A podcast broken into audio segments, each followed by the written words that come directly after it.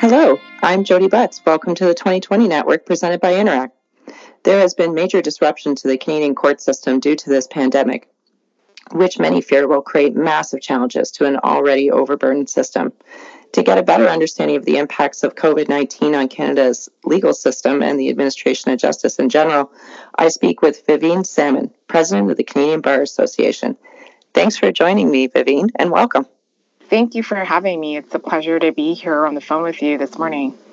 Uh, so let's start with the impact on courts. Our courts have historically been really driven by uh, in person interactions.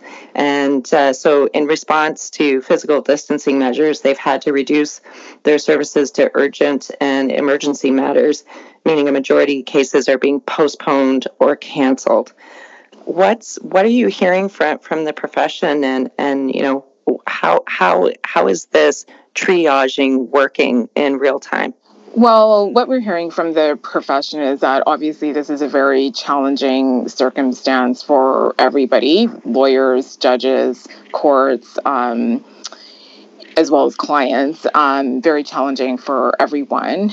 Um, for a long time, I think the courts have probably been struggling with um, technological change. Um, I think with the impact of what we're seeing now in the immediate, we have, um, for example, the federal court. Um, you know, issuing directives. We've had the tax court, for example, having to cancel sittings um, and some conference calls and things like that um, before they're able to hopefully in the future um, put those things back into place. Um, you know, there's also, it's, I think, I would say it's easier for non urgent matters to be put on hold in the long term. Um, but I think, um, generally speaking, in the system, there's um, deeper concerns if this is um, the pandemic crisis would go on for substantial periods of time, or, for example, if there has to be closures in waves and things like that. Um, so I think there is um, deep concern all around, of course, for individuals, but um, in terms of access to justice, for sure, especially in the longer term. Um, in terms of triaging, yes, I think there is triaging going on in terms of um, non-urgent matters being put on put over and more urgent matters going ahead um, or going ahead in, in a more refined capacity. Beverley McLachlin in an op ed has described it as the court's woeful inability to pivot as a wake up call. And she's called upon each of us to review our processes and requirements with a quote, meaningful and calculated assessment of what is redundant, no longer necessary in the age of technology, not essential to the functioning of justice or anachronistic. Are, uh, is the profession, judges, lawyers, are, are, are people going through that, that reflective exercise right now in real time? Well, I, I think I think that's happened for a long time now. I just think that it's being accelerated. I think the conversation of um, the infrastructure that the justice system has, including the court system and technology. I think that's been going on for a long time. And I think, um, at least with the Canadian bar, and I think other stakeholders as well, there's a constant um, ask really of the federal governments to fund our justice system better and to invest more in physical infrastructure as well as technology. Um, we've seen, for example, um, in the Supreme Court of Canada, for example, where they have um, maybe more sophisticated technology that one of the smaller provincial courts might not have. So this is a, a long-term issue i think in terms of how do we invest in infrastructure and are we committed to investing in technology and infrastructure? Because now i think the system where so much is done in person like like we've seen, um, things can be done online, things can be done by technology, um, but the legislative change also has to catch up to that a little bit. Um, for example, in Ontario, um, yesterday, um, Doug Downey, who is um, the Attorney General, um, has announced that wills can be witnessed online and things like that. So I think those are very important changes in the justice system. Um, but in the long term, I think it requires a lot of investment and a will to change that I think is there. But I think this has just accelerated the need to do that faster and quicker. Yeah, and I mean it's a huge adjustment for court admin staff as well. Uh, you know they're having to make uh, you know a transition uh, very quickly. Um, and uh, you were mentioning around the witnessing of wills, and I also uh, saw that there's some directives coming out in terms of um, the execution of documents. Um, do lawyers across the country kind of have a list of things that they would um, love to kind of see stay? I know in healthcare, for example, you know, there's been some rapid changes in response to COVID 19. And I think we're all walking around with a list in our head. Ones that, okay, sure, that was fine for the short term, and some others we, that, that, that we would like to see as permanent changes. What are some of those permanent changes lawyers would like to see happening? I think what I see is that, um, well, it depends too. Uh, for each area of law, I think there's a whole list in each area of law, and it depends to um, where you are in the country because we have such a huge country. But I think in general, I think there's things that would be like accepting service electronically, filings electronically, uh, more um, use of video technology in the courts, I think would be important. Um, um, we also see that. Uh, you know, there's hearings and things that can be done by teleconference. Perhaps in criminal, there could be potential um, changes to bail hearings in terms of how we triage that. Um, I think, generally speaking, they probably, at least on the litigation side, want more streamlining of court processes. Um, there's things that maybe don't require as much in person that we've seen, and perhaps that was an archaic. Um, holdover in terms of the way court administration is done.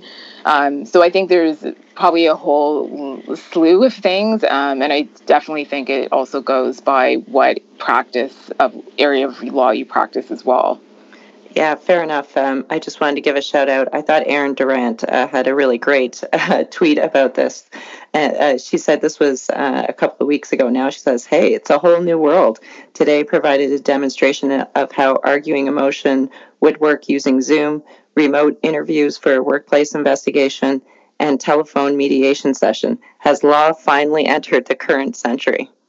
Well, I think that's to be seen. Um, hopefully, yes. Um, I think that um, I think many lawyers have embraced the technology, I, and I think many have been doing it for a long time. That they, in terms of their own use of technology, they were just waiting for the courts to catch up. And I think, and to some degree, I think it's just accelerated certain things faster. So post COVID, we'll see in terms of you know what changes are for the long term and what changes it's more difficult. Um, you know, to the way our current system is constructed, if there's changes that are more difficult to implement over the long term. I think that remains to be seen. Yeah, fair enough. And are, are you hearing anything from lawyers themselves? Um, you know, uh, for all the lawyer jokes and, and everything aside, you know, um, as a profession, we tend to be pretty social creatures, right? We, you know, some some lawyers congregate in large firms. Um, even, you know, sole practitioners who are practicing in the court system are inside that court system and and are members of of a much larger bar. How has the transition impacted individual lawyers, and what are some of the resources um, that the CBA makes available to uh, to folks who are suddenly finding themselves uh, maybe for the first time working from home? So I think I think it depends. So not to maybe I'm going to answer your question in a maybe more complex way. I think it depends where you work. So from what I hear in terms of my conversations with different lawyers um, that I speak to is it seems that the larger firms have invested in pandemic planning, business continuity planning. They have um, invested in technology over the years. So for a lot of the big firm um, firms and lawyers that work there, from what I see in terms of what I've the conversations I've had, it seems that it's been a little bit more seamless in terms of the transition home because many of the lawyers there already either were doing business overseas or they were working at home sometimes um, during the week anyways. I think what i'm hearing where more of the challenge is is with the small and medium sized firms um, where they didn't have um, potentially um, the capacity to develop very complex pandemic or business continuity plans, or they didn't have the resources to invest in technology the way they would have liked. So I think, um, from what I'm hearing, I think the more immediate impact is probably lawyers that are either solos or working for small and medium sized firms. Yes, well, definitely. Um, COVID nineteen is, you know, uh, it, it's obviously it's it's a health concern, but it's also um, challenges our resources. So, you know, smaller firms, um, you know, would would definitely be, in, you know, in a more challenging position to suddenly um, switch gears and and start working in a completely different way. So, one of the things to answer your question is that the CBA does have extensive resources. So we've set up a resource hub um, online that deals with not only pandemic um, planning, but puts some of the resources that our partner firms um, have come out with, um, has professional development, um, links to health and wellness that lawyers can tap into um, there's free professional development and webinars. All those things are happening and are resources that our lawyers can tap into. Um, and April 15th, I think it is, um, Kim Gale and Aaron Kelling, two lawyers that work here in Toronto, um, we're going to put on um, a webinar to help lawyers deal with practical elements of small and solos. Both of them run a small and solo firm, and both of them are very up on technology. We also have um, the future subcommittee of the CBA uh, that has tons of resources, and their new website is going to launch shortly, which I think will be extremely useful um, for all all levels of the profession to tap into. Uh, well, that's fantastic. Um, I was speaking earlier with um, with a law student because we were trying to capture the experience um, uh, uh, in universities and colleges. You know, as a, you know during this uh, time of pandemic, and you know they're uh, really dependent on where you were, what province you were in, what jurisdiction you were in, as to whether your articling process um, got disrupted. But I would have to think, you know, uh, that even you know difficulties with with the articling matching system might might also be another resource challenge uh, for some firms who uh, who look to rely um, on students and and articling students. Well, that's definitely something that I think across the profession, everyone is concerned about. Um, from many aspects, of course, um, potentially uh, depending where you are in the province, but I would assume, or in the country, I would assume, given where things are at, that probably the call to the bar would be canceled, which I think is very sad because I think it's an emotionally um, uplifting time for the candidates who's graduated as well as their family. I definitely think. Um, what potentially might happen with articles is challenging. I think that depends on the firm. I think maybe some of them will be able to go ahead, obviously, in this new way from working with home. But of course, I think that can be challenging as well. I mean, I remember in my own articles where we had big baseball games and things like that to bond the articling group. All, all, all of those things might not happen, as well as, of course, challenges with getting um, direction. But I think all those can be overcome. I think the bigger thing is, of course, the economic um, potential upheaval where hopefully that will not be a complete traumatic wound in the profession where we would have a lost generation of lawyers who wouldn't get articles. So I hope, despite all the challenges, that the legal profession could rise to the challenge and, and ensure that, to the best of their ability, that that doesn't happen. Of course, the Law Society would be um, one of the key partners in terms of um, you know, rolling out solutions to deal with that challenge. But of course, as a Canadian Bar Association, we're here to support our lawyers in whatever way we can.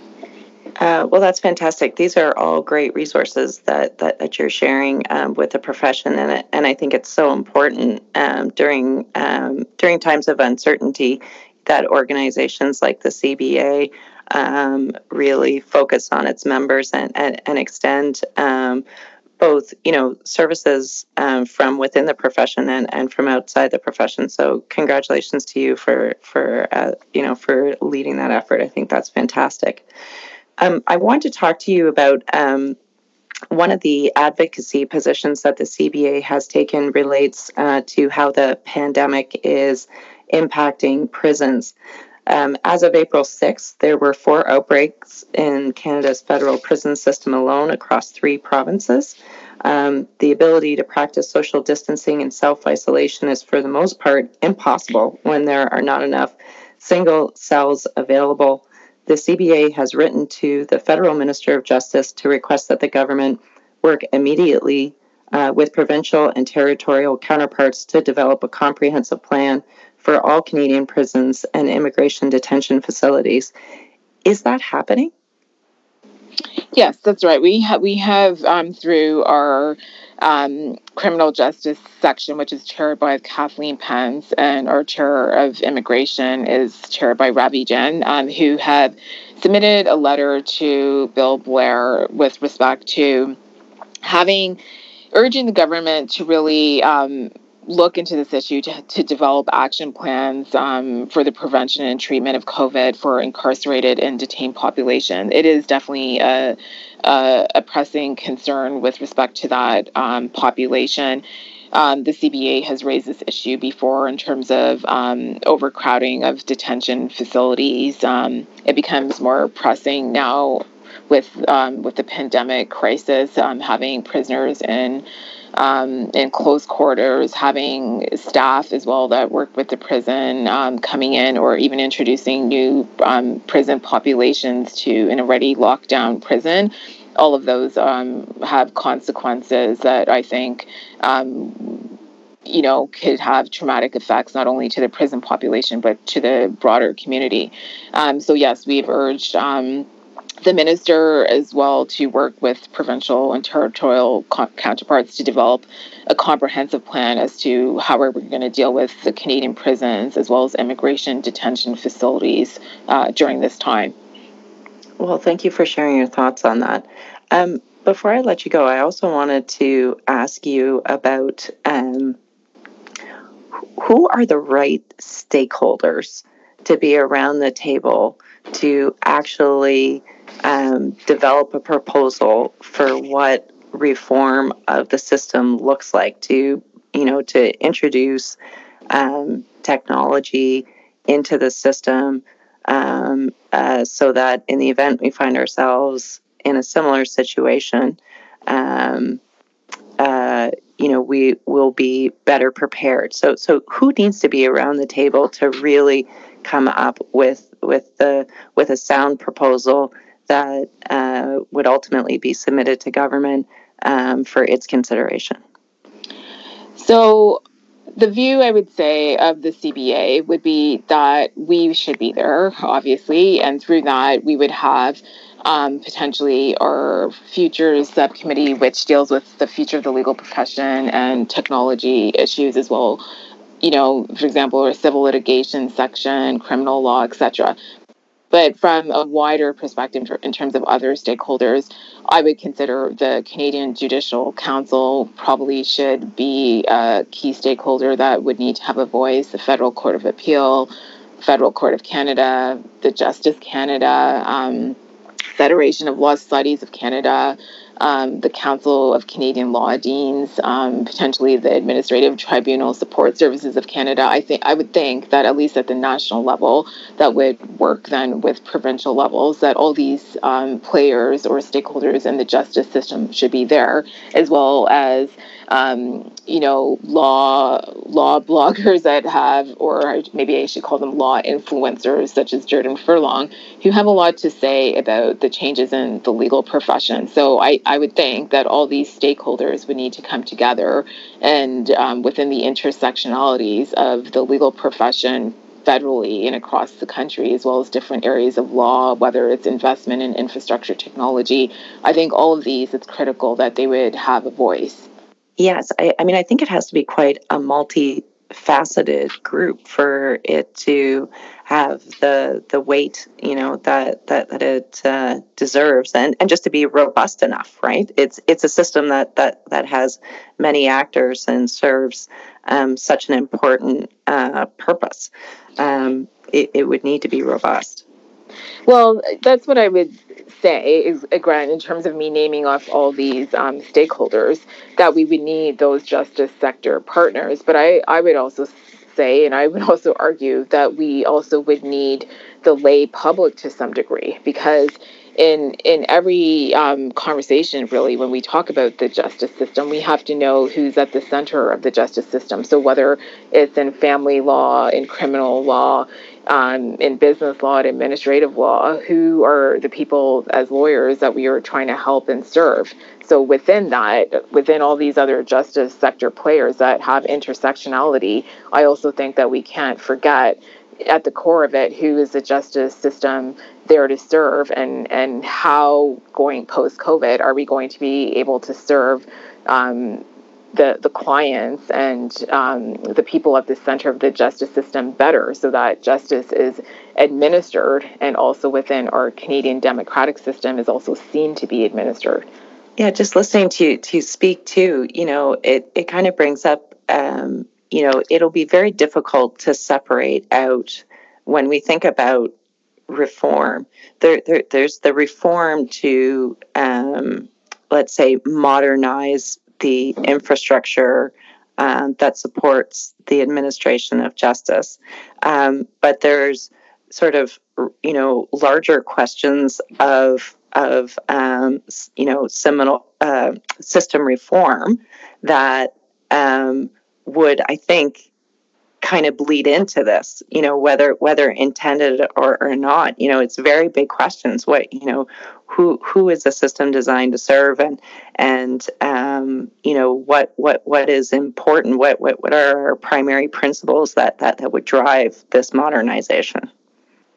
Yeah so that's what i'm saying when i talk about um, having the client at the center because it, it's a very complex system that we have in our country not only our country but other countries around the world and obviously over over time there's things that don't work that well or could work better. And so, as we've seen through the pandemic crisis, that lawyers are very nimble. Um, they're obviously very smart. Um, there's things that they know um, in terms of pushing that can be done better, whether it's uh, more video conferencing, um, you know, whether it's how we use technology better on a daily basis, as we've talked about before, having um, you know, the way we deal with wet signatures or um, witnessing of wills, all those kind of things. So there's things that I think are being done and can be done. I think it's in the long term. Are these just a band aid or are there deep structural reforms that we can do? And if we can do them, um, is the government willing to invest in the justice system, um, justice sector, so that the system is um, under burden in other aspects and that we can deal with things that you raised about earlier in the interview, such as backlog, um, such as the way we train our young lawyers, um, the way we administer justice um, for the clients, use of alternative dispute resolution, all those things as part of a broader reform of the justice system. One of the most fascinating things for me personally with COVID 19 is that it highlights um, or exacerbates some of the short termism that uh, we sometimes all suffer from in our decision making, but it also highlights uh, and really brings to life what is fundamentally important all at the same time. Um, so it's interesting in terms of both um, some of the regret that that the situation brings on, but but also the hope. So before we part ways, what are what are the hopeful things that that, that you're seeing in this moment um, from from your position uh, with the CBA?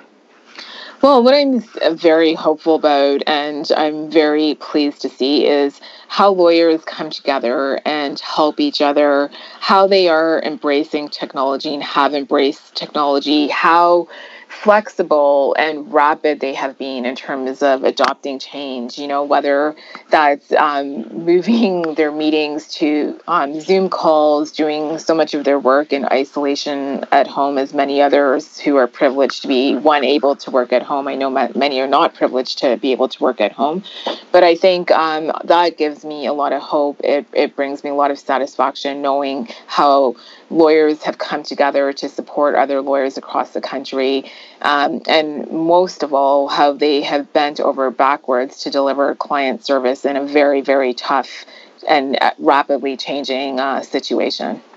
Vivene Salmon, thank you so much for your volunteerism. Thank you so much for your professionalism and for your leadership and for taking this time to speak with me. Super grateful. Thank you so much for having me.